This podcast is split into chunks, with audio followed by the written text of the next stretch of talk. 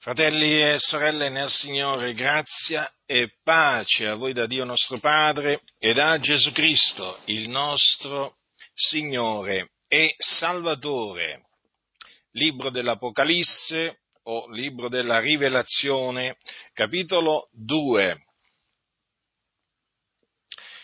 Capitolo 2 dal versetto 8. Così è scritto e all'angelo della chiesa di Smirne, scrivi, queste cose dice il primo e l'ultimo, che fu morto e tornò in vita. Io conosco la tua tribolazione e la tua povertà, ma pur sei ricco.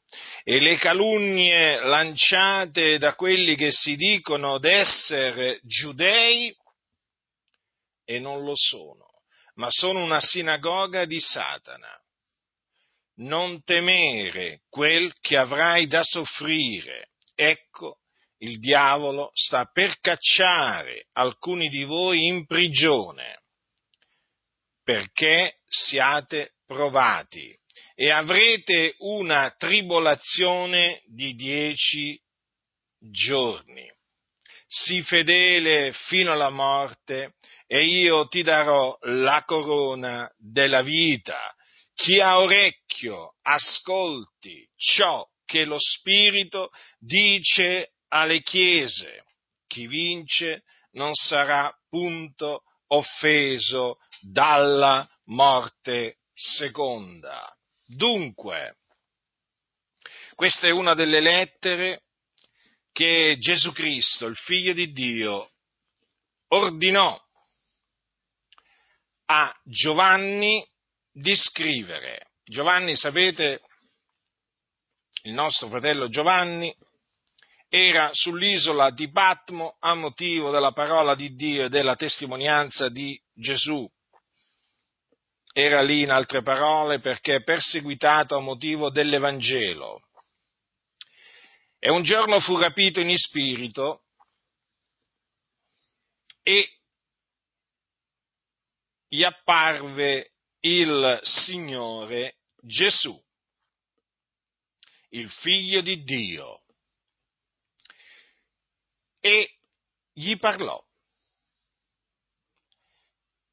e gli ordinò di scrivere questo libro, che è il libro della rivelazione, e in questo libro sono contenute sette lettere mandate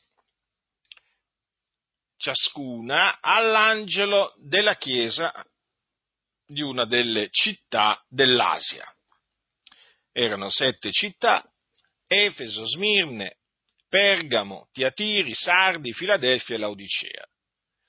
E al, all'angelo di ciascuna di queste chiese il Signore fece recapitare una lettera. Quindi queste parole sono parole del figliolo di Dio.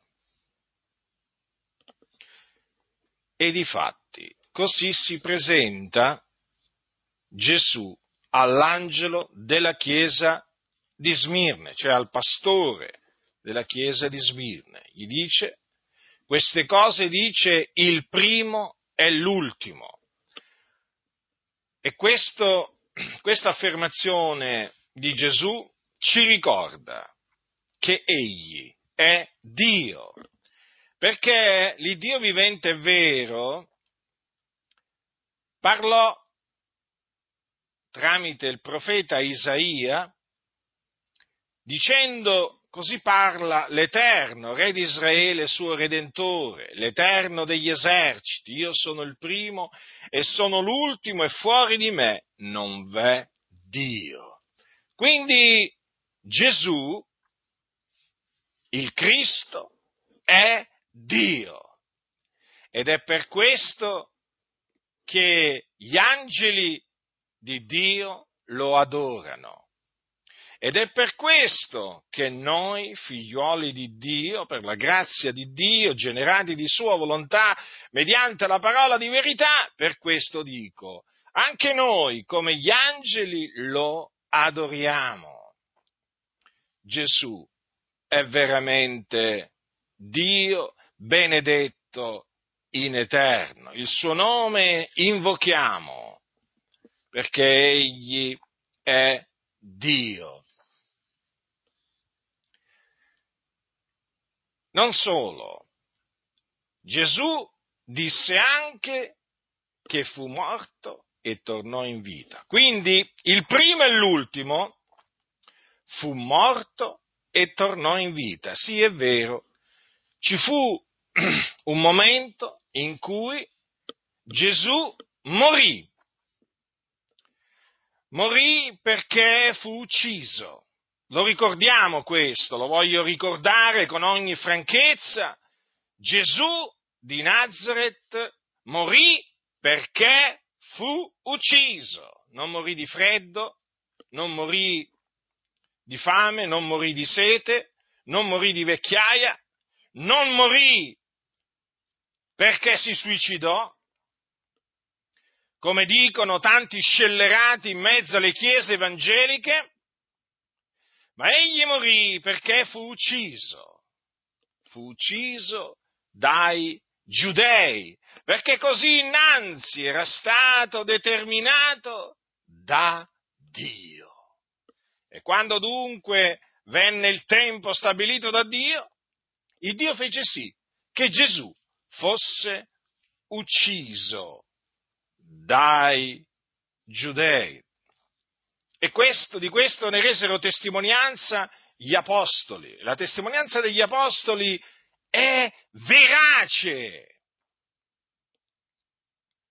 Vi ricordate che cosa disse l'Apostolo Pietro il giorno della Pentecoste ai giudei che si radunarono?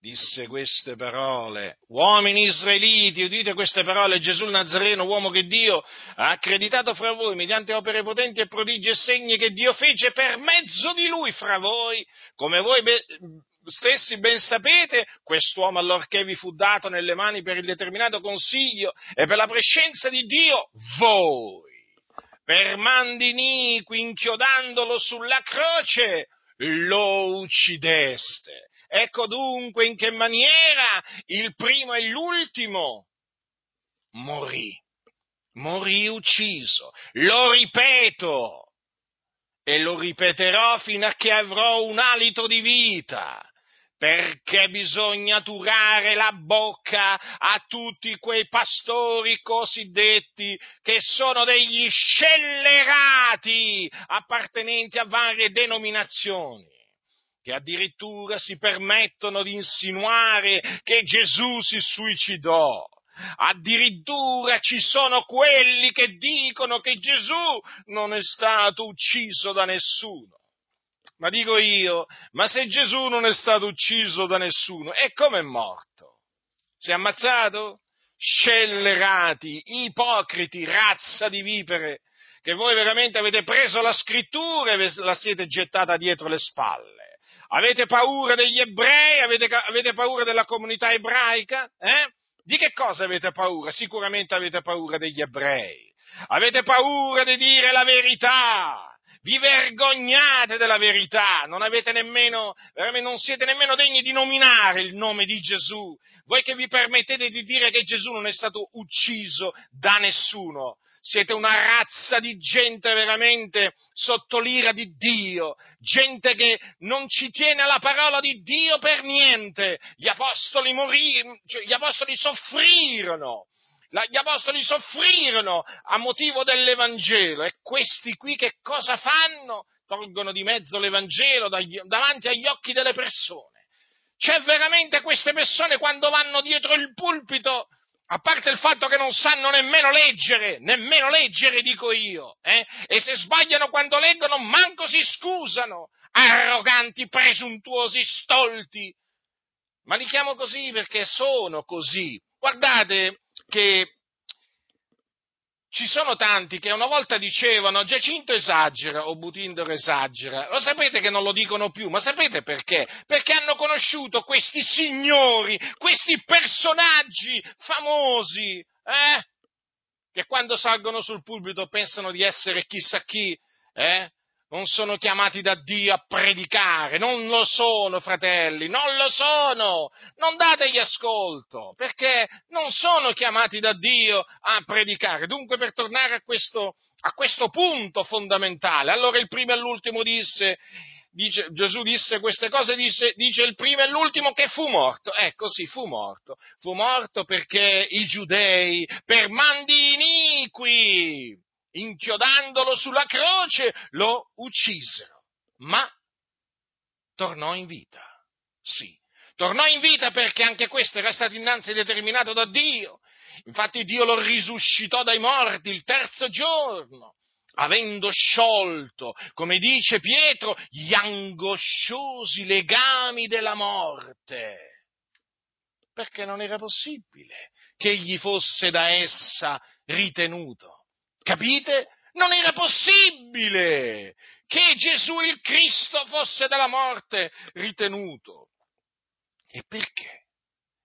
Ma perché il Dio aveva parlato tramite Davide che era profeta e infatti Davide disse anche la mia carne riposerà in speranza poiché tu non lascerai l'anima mia nell'Ades e non permetterai che il tuo santo vegga alla corruzione. Ecco dunque che queste parole di Davide furono adempiute da Dio. E dunque Gesù, il primo e l'ultimo, che era stato ucciso dai giudei, tornò in vita, risuscitò dai morti. È meravigliosa questa affermazione e veramente vi esorto a tenerla sempre davanti ai vostri occhi. Il primo e l'ultimo fu morto e tornò in vita. E dopo che tornò in vita si fece vedere, eh, apparve ai testimoni che erano stati innanzi scelti da Dio, si fece vedere da loro, si fece toccare, mangiò, beve con loro, parlò con loro prima di essere assunto in cielo alla destra di Dio, dove angeli, principati e potenze gli sono sottoposti. Ricordatevi, eh? Ricordatevi anche questo, fratelli nel Signore, perché Gesù, il Cristo, ha un nome che è al di sopra d'ogni nome. Voi lo sapete cosa c'è scritto? Ed è perciò che Dio lo, lo ha sovranamente innalzato e gli ha dato il nome che è al di sopra d'ogni nome.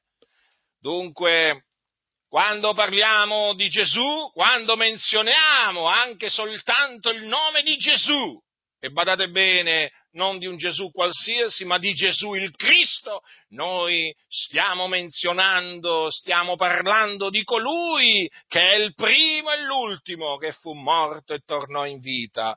Ora, una piccola parentesi, vediamo se è piccolo, non so quanto dura, ma come si fa, come si fa a mettere colui che è il primo e l'ultimo che fu morto e tornò in vita tra i tanti, cioè annoverarlo tra i tanti, tra i tanti o tra tanti, no? come fa la massoneria. La massoneria annovera Gesù tra i, i, i maestri di morale, hm? tra i profeti e dice Gesù, beh, Gesù è stato uno dei tanti maestri di morale, uno dei tanti profeti.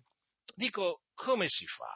Beh, solamente gente accecata dal diavolo può parlare in questi termini di colui che è il primo e l'ultimo che fu morto e tornò in vita. Ma infatti i massoni sono dal diavolo e sono in mezzo alle chiese, dietro i pulpiti, c'è un esercito di massoni, dietro i pulpiti, anche dei pulpiti delle comunità pentecostali, e si camuffano, e si camuffano per bene, ma il Signore nella sua grande misericordia ci fa giungere a loro per smascherarli, individuarli e smascherarli. Si nascondono, certo, perché fanno parte di una società segreta, gli è vietato assolutamente di rivelare la loro identità massonica, perché poi ne scopri uno e scopri tutta una, scopri tutto veramente una, una, ciurma di massoni, basta che ne scopri uno, basta che ne scopri uno, e di fatti voi lo sapete che è così, e questi massoni si permettono di offendere il nostro Signore Gesù Cristo, colui che è il primo e l'ultimo che fu morto e tornò in vita,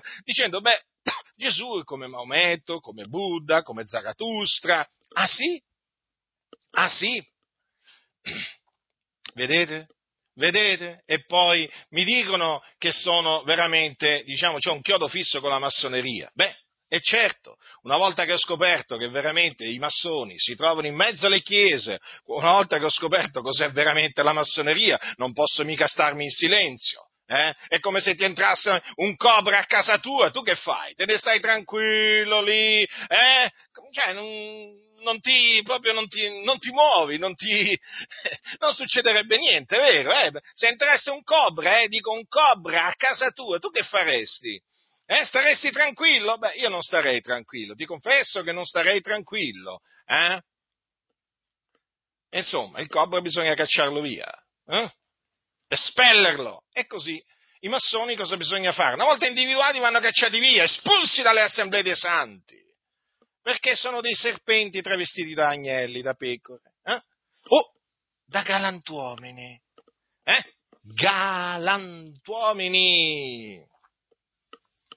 Eh sì, loro si presentano come galantuomini, appena però comincia a smascherare la massoneria, a confrontare la massoneria, quei galantuomini diventano che cosa? Eh? Si manifestano per quello che sono, dei bruti senza ragione, delle bestie feroci, e guardali negli occhi, quei cosiddetti galantuomini, guardali negli occhi quando gli comincia ad annunciare l'Evangelo, come si cominciano veramente a turbare, a cambiare di colore, perché gli spiriti immondi che sono con loro cominciano ad essere disturbati davanti alla predicazione dell'Evangelo di Cristo Gesù.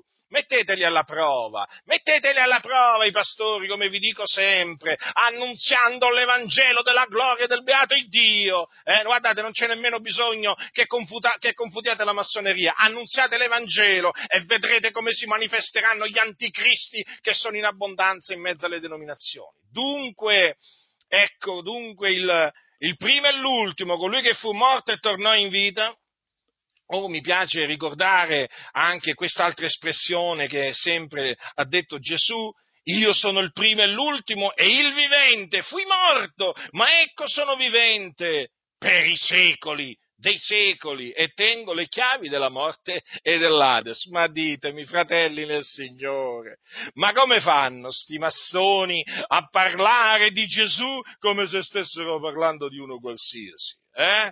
Ma ve l'ho detto, ve lo ripeto, questi sono sotto la potestà del diavolo, i massoni. Allora Gesù dice, io conosco la tua tribolazione. Sì, perché il Signore conosce le nostre tribolazioni. Sapete che noi siamo destinati ad avere tribolazione nel mondo, nel mondo avrete tribolazione. Quindi non è che la tribolazione che ci coglie sia qualcosa da, eh, diciamo, considerare qualcosa di, diciamo, anomalo. No, no, è proprio del tutto normale eh, mm, passare per delle tribolazioni. E l'angelo della chiesa di Smirne stava passando una tribolazione e Gesù però gli ha detto, conosco la tua tribolazione. Quindi questo è veramente estremamente consolante, fratelli, incoraggiante, cioè sapere che Gesù conosce la tribolazione di ciascuno di noi, capite? Di ciascuno di noi, ma d'altronde, ma il Signore, eh, voglio dire, eh, ha contato persino i capelli del nostro capo, voglio dire, noi siamo preziosi agli occhi del Signore, siamo le pecore del Signore, fratelli, e Lui è il nostro pastore, eh?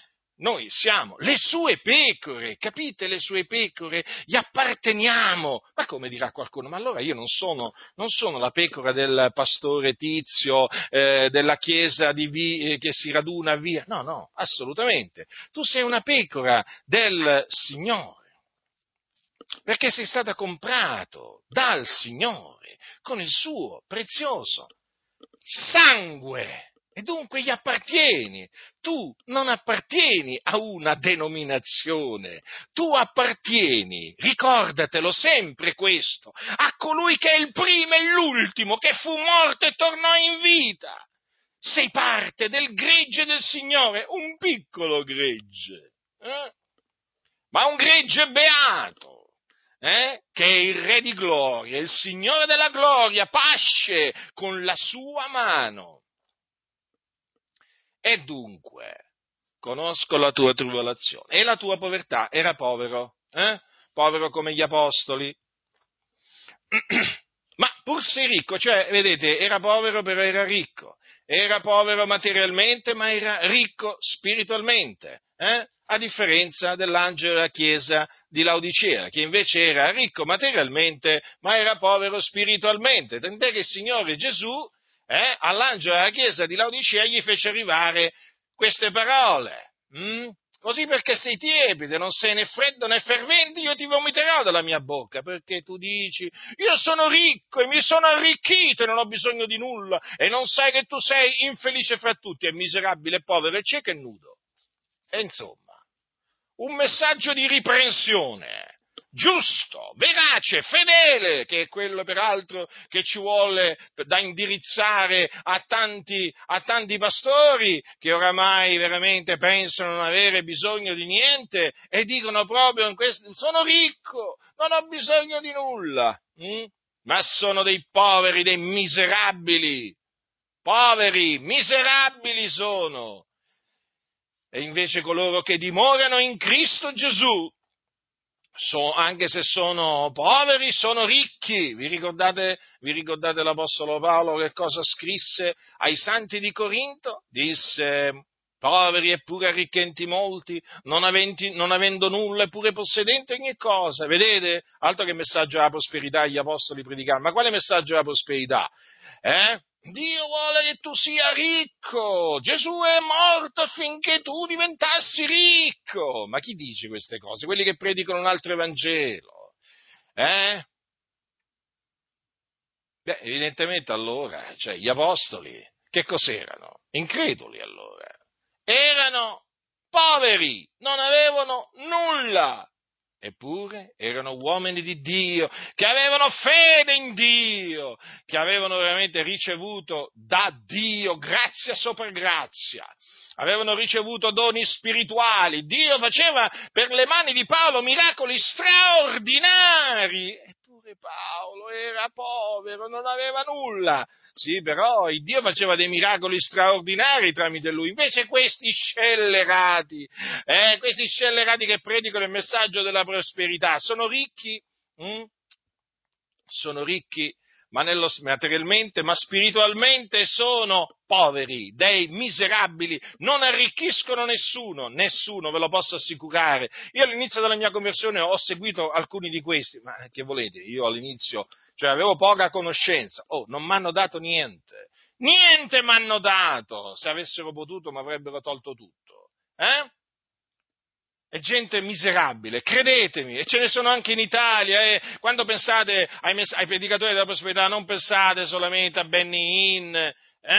a ben- Benny Hinn, Benny Hinn eh, di cui peraltro si dice che si sia pentito, però a me non mi convince Benny Hinn perché quello è un bugiardo. Eh? Si sia pentito di avere predicato il messaggio della prosperità, ma non mi convince perché queste persone qui sono sempre ambigue, cioè il loro linguaggio è sempre, è sempre un linguaggio mh, ambiguo, poi fanno parte del solito circuito massonico, diabolico, insomma, che ormai, ormai veramente conosciamo, conosciamo. E non, non, pensate solamente quindi ai Benny Hinn, ai Kenneth Copeland e, e, così via, perché lì ce n'è proprio in America, ma guardate che anche qui in Italia è di di predicatori che predicano quest'altro Evangelo, che appunto è stato soprannominato Evangelo della prosperità, ce ne sono molti, eh? ce ne sono veramente molti. E, eh, ed è un altro Evangelo, non ha niente a che fare con la verità, è un, un, altro Vangelo che serve solo a una cosa, a far arricchire quelli che lo predicano e a far impoverire invece quelli che lo ascoltano e che naturalmente nella loro ignoranza lo accettano. Eh? Dunque io conosco la tua tribolazione e la tua povertà, ma pur sei ricco. Vedete, era ricco in fede dunque, era ricco in fede. D'altronde vi ricordo quello che dice, quello che dice Giacomo nella sua epistola, dice così, dice, mh, mm, dice queste parole, Dio non ha gli scelto il Dio non ha scelto quelli che sono poveri secondo il mondo perché siano ricchi in fede ed eredi del regno che ha promesso a coloro che l'amano, vedete? Dio ha scelto quelli che sono poveri secondo il mondo perché siano ricchi in fede, non affinché abbiano la Ferrari, abbiano ville lussuose, affinché vestano in maniera lussuosa, no, ma affinché siano ricchi in fede ed eredi del regno che appunto Dio ha promesso a quelli che l'amano. Vedete dunque, fratelli nel Signore? Questa è la dottrina, questa è la dottrina degli, degli apostoli. Non ascoltate la dottrina dei falsi apostoli, che veramente abbondano anche in questa nazione. Dunque io conosco la tua tribolazione e la tua povertà, ma pur sei ricco, e le calunnie. Guardate un po', fratelli, il Signore conosce pure le calunnie che ci lanciano. Allora, nel caso di questo, ehm, di questo pastore, eh, il Signore conosceva le calunnie che gli avevano lanciato contro, ehm, ehm, diciamo, quelli che si dicevano giudei, ma non lo erano. Hm?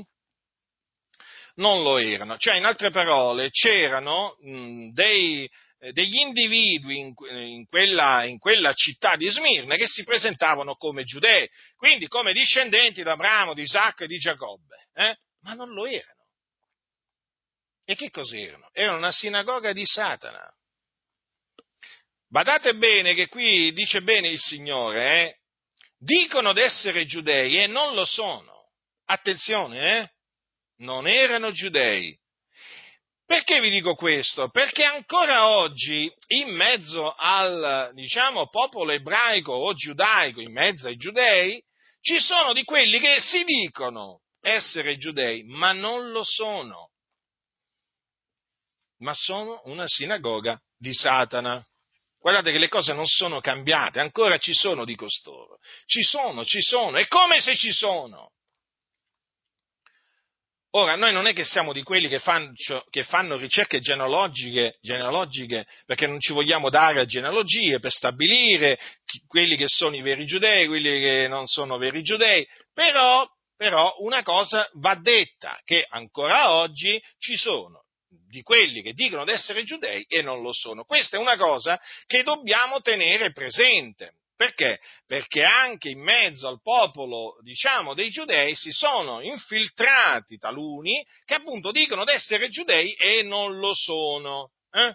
Quindi, questa è una cosa che va rimarcata. Ma ecco che il Signore continua e dice, gli dice all'angelo della chiesa di Smirne, non temere quello che avrai da soffrire, perché il Signore sapeva, o meglio aveva stabilito, che l'angelo della chiesa di Smirne doveva soffrire, doveva soffrire determinate afflizioni. Ed infatti che cosa gli dice proseguendo? Ecco il diavolo sta per cacciare alcuni di voi in prigione perché siate provati e avrete una tribolazione di dieci giorni. Notate la precisione, eh? la precisione in queste, in queste parole. Dunque, alcuni dei membri della chiesa di Smirne sarebbero stati cacciati, cacciati dal diavolo eh, in prigione.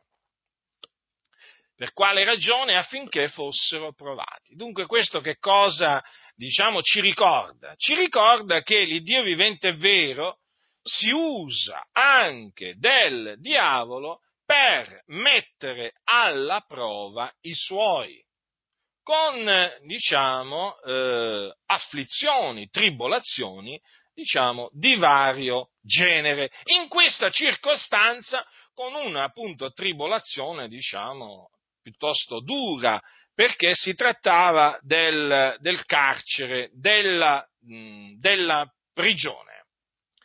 D'altronde non dobbiamo meravigliarci eh, di questo modo d'agire del, del, Signore, perché voi sapete che eh, Gesù, prima, prima, di essere, Gesù, prima di essere arrestato, disse queste parole a uno dei suoi eh, discepoli, cioè Simon Pietro. Simone, Simone, ecco Satana ha chiesto di vagliarvi come si vaglia il grano, ma io ho pregato per te affinché la tua fede non venga meno e tu quando sarai convertito conferma i tuoi fratelli. Vedete fratelli dunque? Satana aveva chiesto di vagliare i discepoli del Signore come si vaglia il grano. Quindi,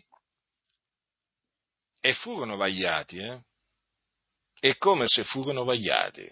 Voi sapete che Pietro rinnegò di conoscere il Signore tre volte, ma dopo si convertì perché vedete il Signore lo aveva preannunziato questo. Quando sarai convertito, conferma i tuoi fratelli. E difatti, questo è quello che avvenne. Dunque, all'angelo della chiesa di Smirne il Signore gli fa sapere che il, eh, il diavolo era, stava per cacciare alcuni di loro in prigione finché fossero provati e gli disse anche che avrebbero avuto una tribolazione di dieci giorni. Ma proseguendo gli dice anche, sii fedele fino alla morte e io ti darò la corona della vita.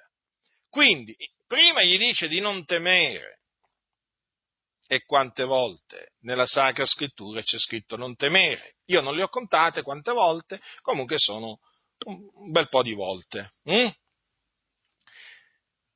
E quando il Signore dice non temere, bisogna obbedire, anche quando dice non temere, perché se dice non temere, non bisogna temere. Quindi noi non dobbiamo temere, perché questo è qualcosa che riguarda ciascuno di noi, fratelli nel Signore. Non dobbiamo temere quello, diciamo, che dobbiamo soffrire o patire per amore del Signore. Non sarà il carcere? Sarà qualche, qualche altra, eh, diciamo, tribolazione? Ebbene, non dobbiamo temere. Ce lo dice il Signore. Non temere quello che avrai da soffrire. Dunque dobbiamo avere piena fiducia nelle parole del Signore. E dobbiamo, in mezzo alla tribolazione, in mezzo all'afflizione, rimanere saldi nella fede. Perseverare dunque nella fede, pregando, vegliando, cioè non dobbiamo perderci d'animo, non dobbiamo tirarci indietro, no, dobbiamo proseguire il corso verso la meta della superna vocazione di Dio. Dobbiamo proseguire, fratelli nel Signore, dobbiamo continuare a camminare, eh? come i pellegrini. I pellegrini che fanno? Camminano, camminano fino a che appunto non giungono a destinazione. Ecco, noi dobbiamo continuare come pellegrini su questa terra, dobbiamo continuare a camminare il corso che il Signore ha stabilito per ciascuno di noi, appunto, fino al giorno eh, che appunto il Signore ha stabilito per ciascuno di noi. Quindi non temere quello che avrai da soffrire.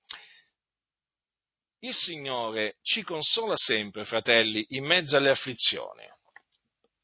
Questo mi ricorda veramente quello che dice Paolo ai santi di Corinto, che chiama Dio, Paolo chiama Dio l'Iddio d'ogni consolazione, il quale ci consola in ogni nostra afflizione. Vedete quanto è buono il Signore, quanto è fedele verso di noi, fratelli? Ci consola in ogni afflizione.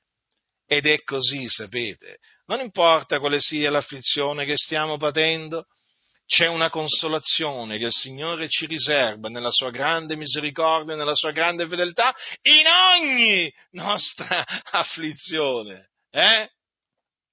Affinché mediante la consolazione onde noi stessi siamo da Dio consolati, possiamo consolare quelli che si trovano in qualunque afflizione. Ecco, ricordiamoci pure di questo, che Dio ci consola affinché noi poi consoliamo quelli che si trovano, ehm, diciamo, nelle, nelle afflizioni. Non è, che, non è, che, noi ci troviamo nelle afflizioni così per caso. Eh? Caso non esiste, fratelli. Noi ci troviamo nelle afflizioni per volontà di Dio e eh, appunto dobbiamo considerare che in mezzo all'afflizione Dio ci consola e ci consola affinché noi poi consoliamo a nostra volta eh, quelli che si trovano nelle afflizioni. È il piano di Dio, fratelli, stiamo parlando dell'Iddio vivente e vero, del creatore di tutte le cose. Egli non è un uomo come noi, egli è Dio e questo fa parte del suo modo di operare, del suo operare. Eh? Molti si scandalizzano nel sentire parlare dell'operare di Dio. Noi ci rallegriamo e diamo a Lui la lode e la gloria perché veramente gli appartengono. Dunque, il Signore eh, ci, eh, ci, consola eh, in mezzo alle nostre afflizioni, in mezzo alle nostre tribolazioni. E eh, talvolta appunto lo fa tramite, per esempio, un fratello o una sorella. Eh, non è che voglio compiere una discriminazione, eh? attenzione, che Dio si può usare anche di una sorella per, per, per consolarti. Allora, in merito a questo voglio ricordarvi quello che Paolo disse ai santi di Tessalonicesi, eh, di Tessalonica, perciò non potendo più reggere, stimammo bene di essere lasciati soli ad Atene e mandammo Timoteo, nostro fratello e ministro di Dio, nella propagazione del Vangelo di Cristo per confermarvi e confortarvi nella vostra fede affinché nessuno fosse scosso in mezzo a queste afflizioni, poiché voi stessi sapete che a questo siamo destinati. Vedete, fratelli? Allora Paolo, Paolo mandò Timoteo, che era un ministro dell'Evangelo, per confermare i credenti di Tessalonica e per confortarli, perché erano afflitti. Vedete? Mm? Questo è l'operare di Dio. Talvolta, sapete, il Signore si usa, si usa degli angeli per per consolarci. Come si usa degli angeli? In che senso? Mm. Adesso ve lo spiego in che senso. In questo senso. Ora dovete considerare questo, fratelli nel Signore, che Gesù fu oppresso da tristezza mortale nel Getsemani. Ve lo ricordate Gesù nel Getsemani prima di essere arrestato? Che tribolazione, che sofferenza. Cosa dice la Sacra Scrittura? Dice che un angelo gli apparve dal cielo a confortarlo. Eppure Gesù era il figlio di Dio. Però vedete, qui il Padre gli mandò un angelo eh, che gli apparve dal cielo a confortarlo, a confortarlo. Gesù ebbe bisogno di essere confortato in mezzo a quella tribolazione. Riflettete, fratelli, riflettete a questa apparizione, perché fa molto riflettere. Gesù era vero uomo, era il primo e l'ultimo, era Dio, però vedete, essendo uomo, ebbe bisogno di un conforto in quell'ora così tribolata. Eh? E questo conforto il Dio lo, glielo provvide tramite uno dei suoi santi angeli. Che bello leggere, un angelo gli apparve dal cielo a confortarlo. Allora qualcuno dirà, ma allora come? Anche oggi un angelo del Signore Gesù o un angelo di Dio mi può apparire in mezzo alla tribolazione, in mezzo alla sofferenza, per confortarmi? Ma certo, è avvenuto. È avvenuto a tanti fratelli, a tante sorelle.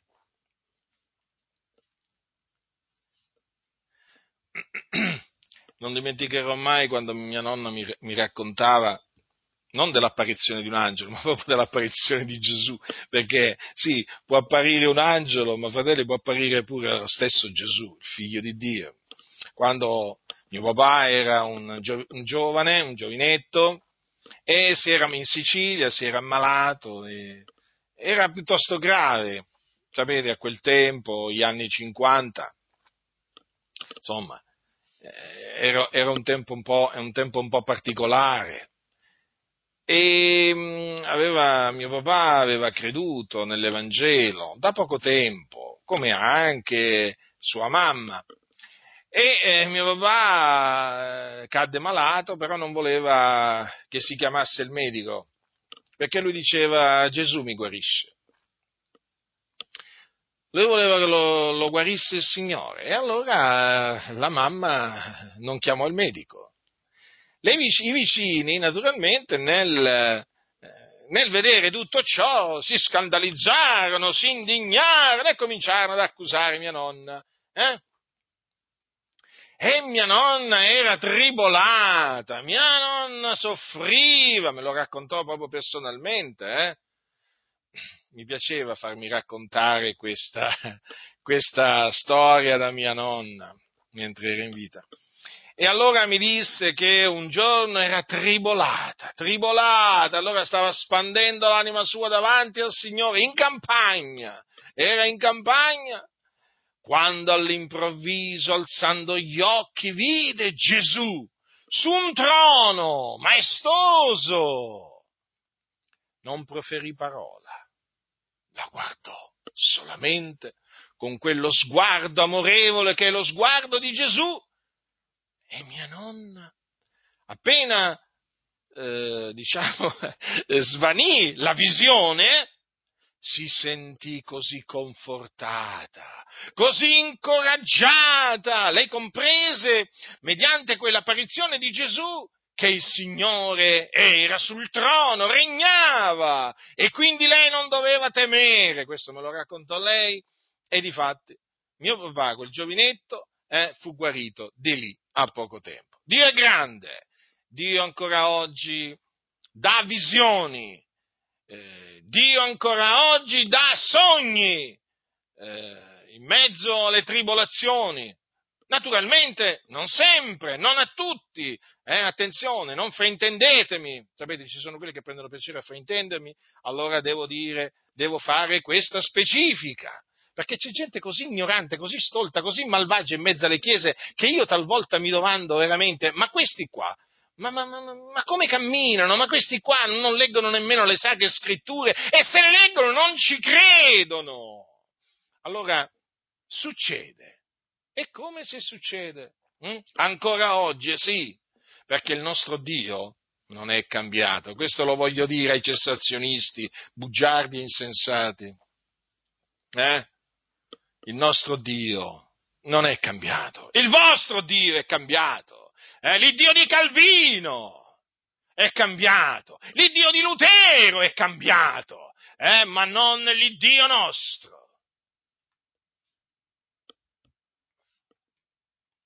Dunque, finché siate provati, ecco, la prova della nostra fede. Vedete dunque che le afflizioni servono per provare la nostra fede, sì, perché il Signore ha decretato di provare la nostra fede affinché, mi piace, mi piace quello che dice l'Apostolo Pietro, la prova della vostra fede, molto più preziosa dell'oro che perisce, eppure provato col fuoco, risulti a vostra lode, gloria e onore alla rivelazione di Gesù Cristo. Quindi vedete l'afflizione. Il Dio la usa per provarci affinché la prova della nostra fede in quel giorno cioè nel giorno del Signore, risulti a nostra lode, gloria e onore. Capite? Dunque, la prova della nostra fede, perché siate provati. Fratelli, non vi dimenticate mai che Dio ci prova. Eh? Ha provato gli apostoli e non prova noi? Eh? Ha provato i profeti e non prova noi?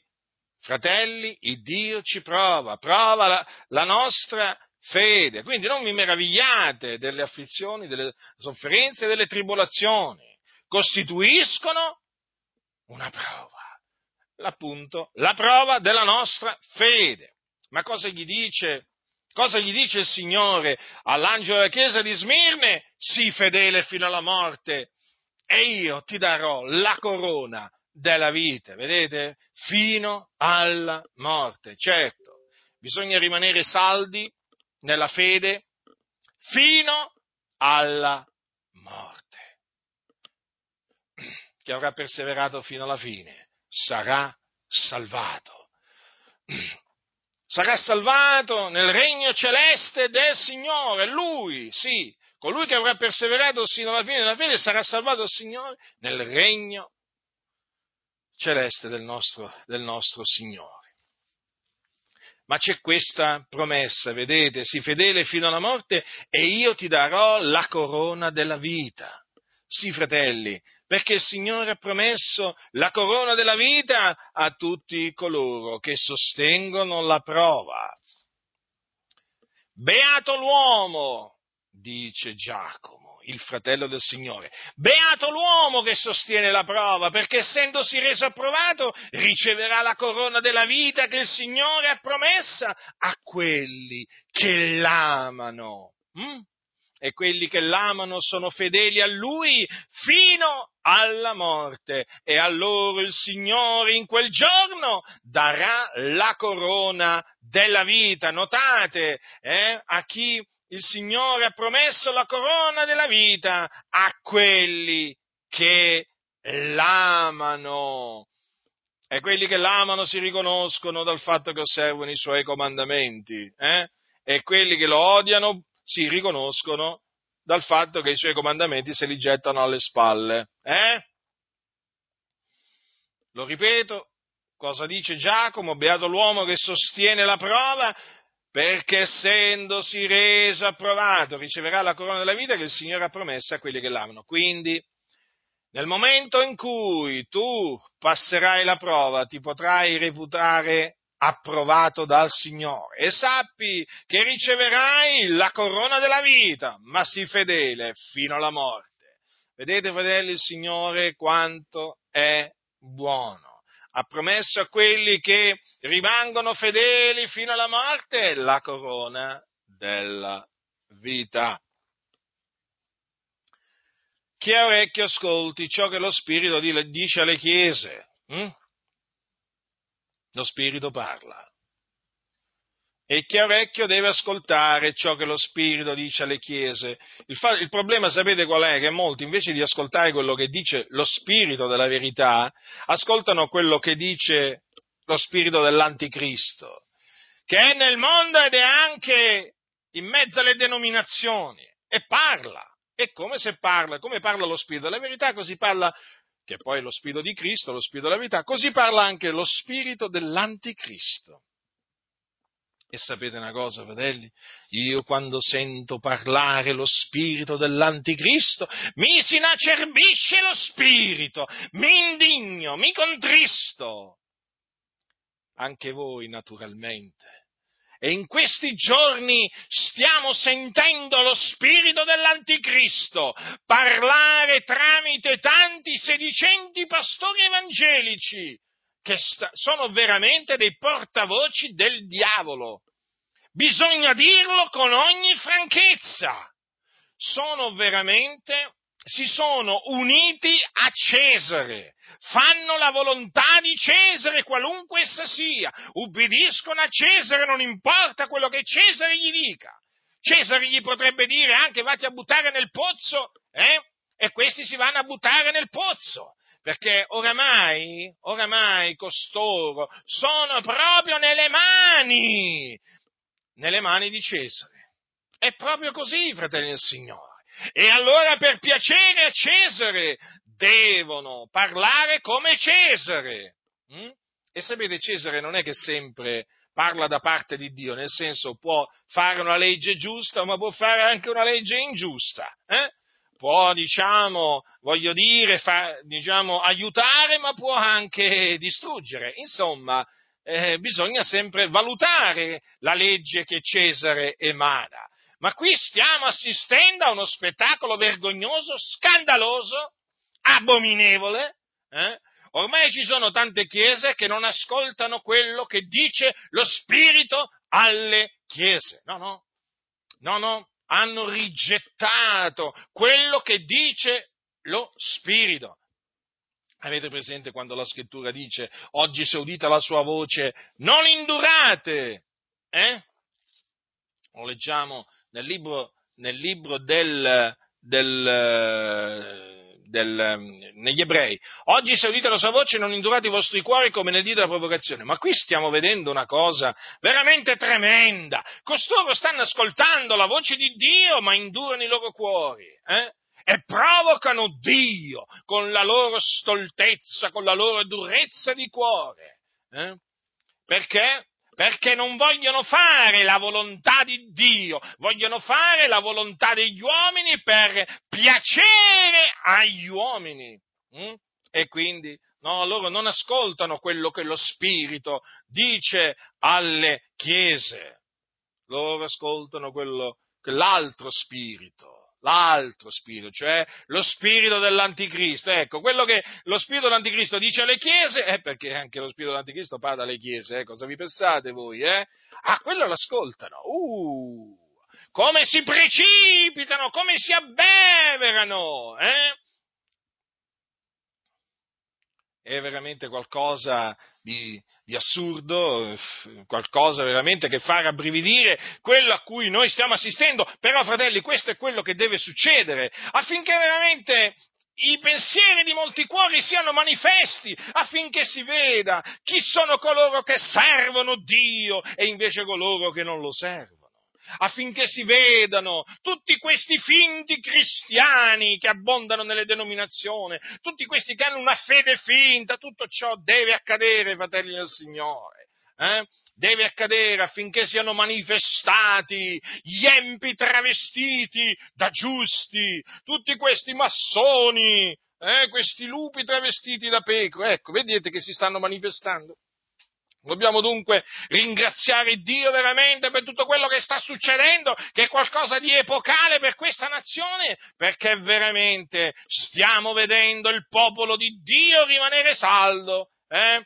Quelli che sono da Dio li vediamo che ascoltano la parola di Dio, ma quelli che non sono da Dio non ascoltano la parola di Dio. Non l'ascoltano, fratelli del Signore. Voi gli dite sta scritto nella Bibbia, loro dicono no, no, non mi interessa non gli interessa niente, loro vogliono sentire altri.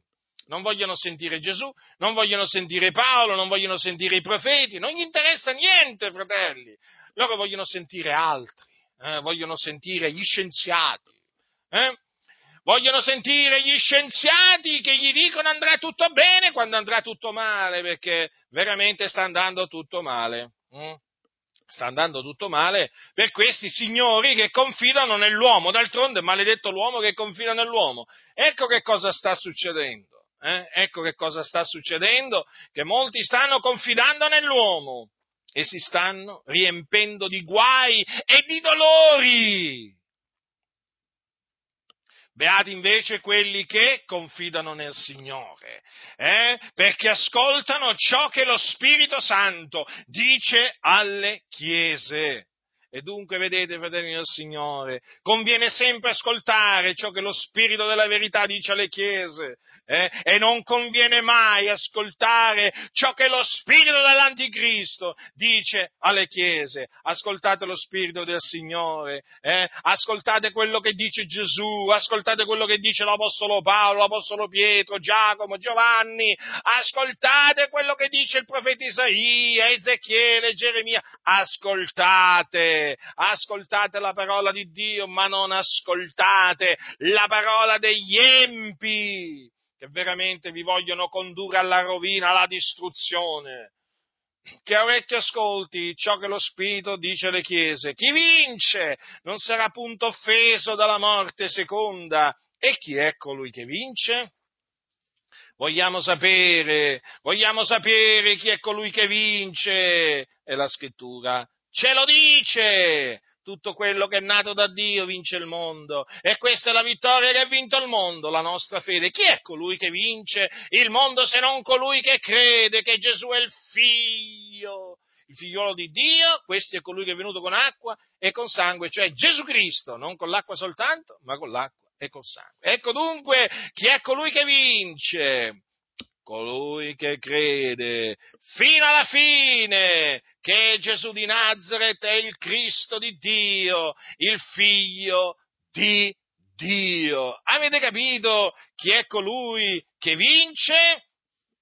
E colui che vince non sarà punto offeso dalla morte seconda. Quindi colui che crede che Gesù di Nazareth è il Cristo, il figlio di Dio, non sarà in quel giorno gettato, gettato nella morte, nel, nello stagno ardente di fuoco e di zolfo. Eh? No, no, no, perché in quel giorno nello stagno ardente di fuoco e di zolfo, cioè che è la morte seconda, saranno gentati quelli che non hanno vinto, cioè gli increduli. Mm? Eh già, perché incre- se, se, se, colui che crede che Gesù è il figlio di Dio è colui che vince, è chiaro che colui che non crede che Gesù è il Cristo, il figlio di Dio, non vince e quindi perde. E già, perde l'anima sua. E non solo, poi quando risusciterà, eh, perde l'anima sua perché quando muore va all'inferno, poi quando risusciterà eh, sarà gettato anima e corpo, colui che perde, eh, colui che ha perduto, hm? Eh, colui che è rimasto sconfitto, e sarà gettato nello stagno ardente di fuoco e di zolfo, dove sarà tormentato nei secoli dei secoli. Avete capito, fratelli del Signore? Eh, quindi, se chi vince non sarà punto offeso dalla morte seconda, è evidente che noi dobbiamo tenere sempre davanti a noi le parole di Giovanni. Eh sì, fratelli del Signore, chi è colui che vince il mondo se non colui che crede che Gesù è il figliuolo di Dio? E dunque perseveriamo nella fede, nel figliuolo di Dio, il quale ci ha amati e ha dato se stesso per noi. Lui, il primo e l'ultimo, colui che fu morto e tornò in vita. E quel che fu morto e tornò in vita mi ricorda l'Evangelo di Cristo Gesù. Hm? Eh sì, perché l'Evangelo di Cristo, che è l'Evangelo della gloria del beato Dio, afferma che Cristo è morto per i nostri peccati secondo le scritture, che fu seppellito, che risuscitò il terzo giorno secondo le scritture e che apparve ai testimoni che erano prima stati scelti da Dio. Capite dunque in chi abbiamo riposto la nostra fiducia, in chi abbiamo creduto, fratelli nel Signore? In colui che fu morto e tornò in vita ed ora vive nei secoli dei secoli. Gesù in questo momento è alla destra di Dio ed intercede per noi, intercede per noi. Lui, il solo mediatore tra Dio e gli uomini. E veramente, fratelli del Signore, nel sapere questo, hm? noi siamo incoraggiati a non temere, quello che abbiamo da soffrire. Noi siamo incoraggiati a continuare a credere che Gesù di Nazareth è il Cristo di Dio, fino alla morte, affinché veramente poi il Signore ci salvi nel suo regno celeste in quel giorno ci dia la corona della vita che il Signore ha promesso a tutti quelli che lo amano. La grazia del Signore nostro Gesù Cristo sia con tutti quelli che lo amano con purità incorrotta.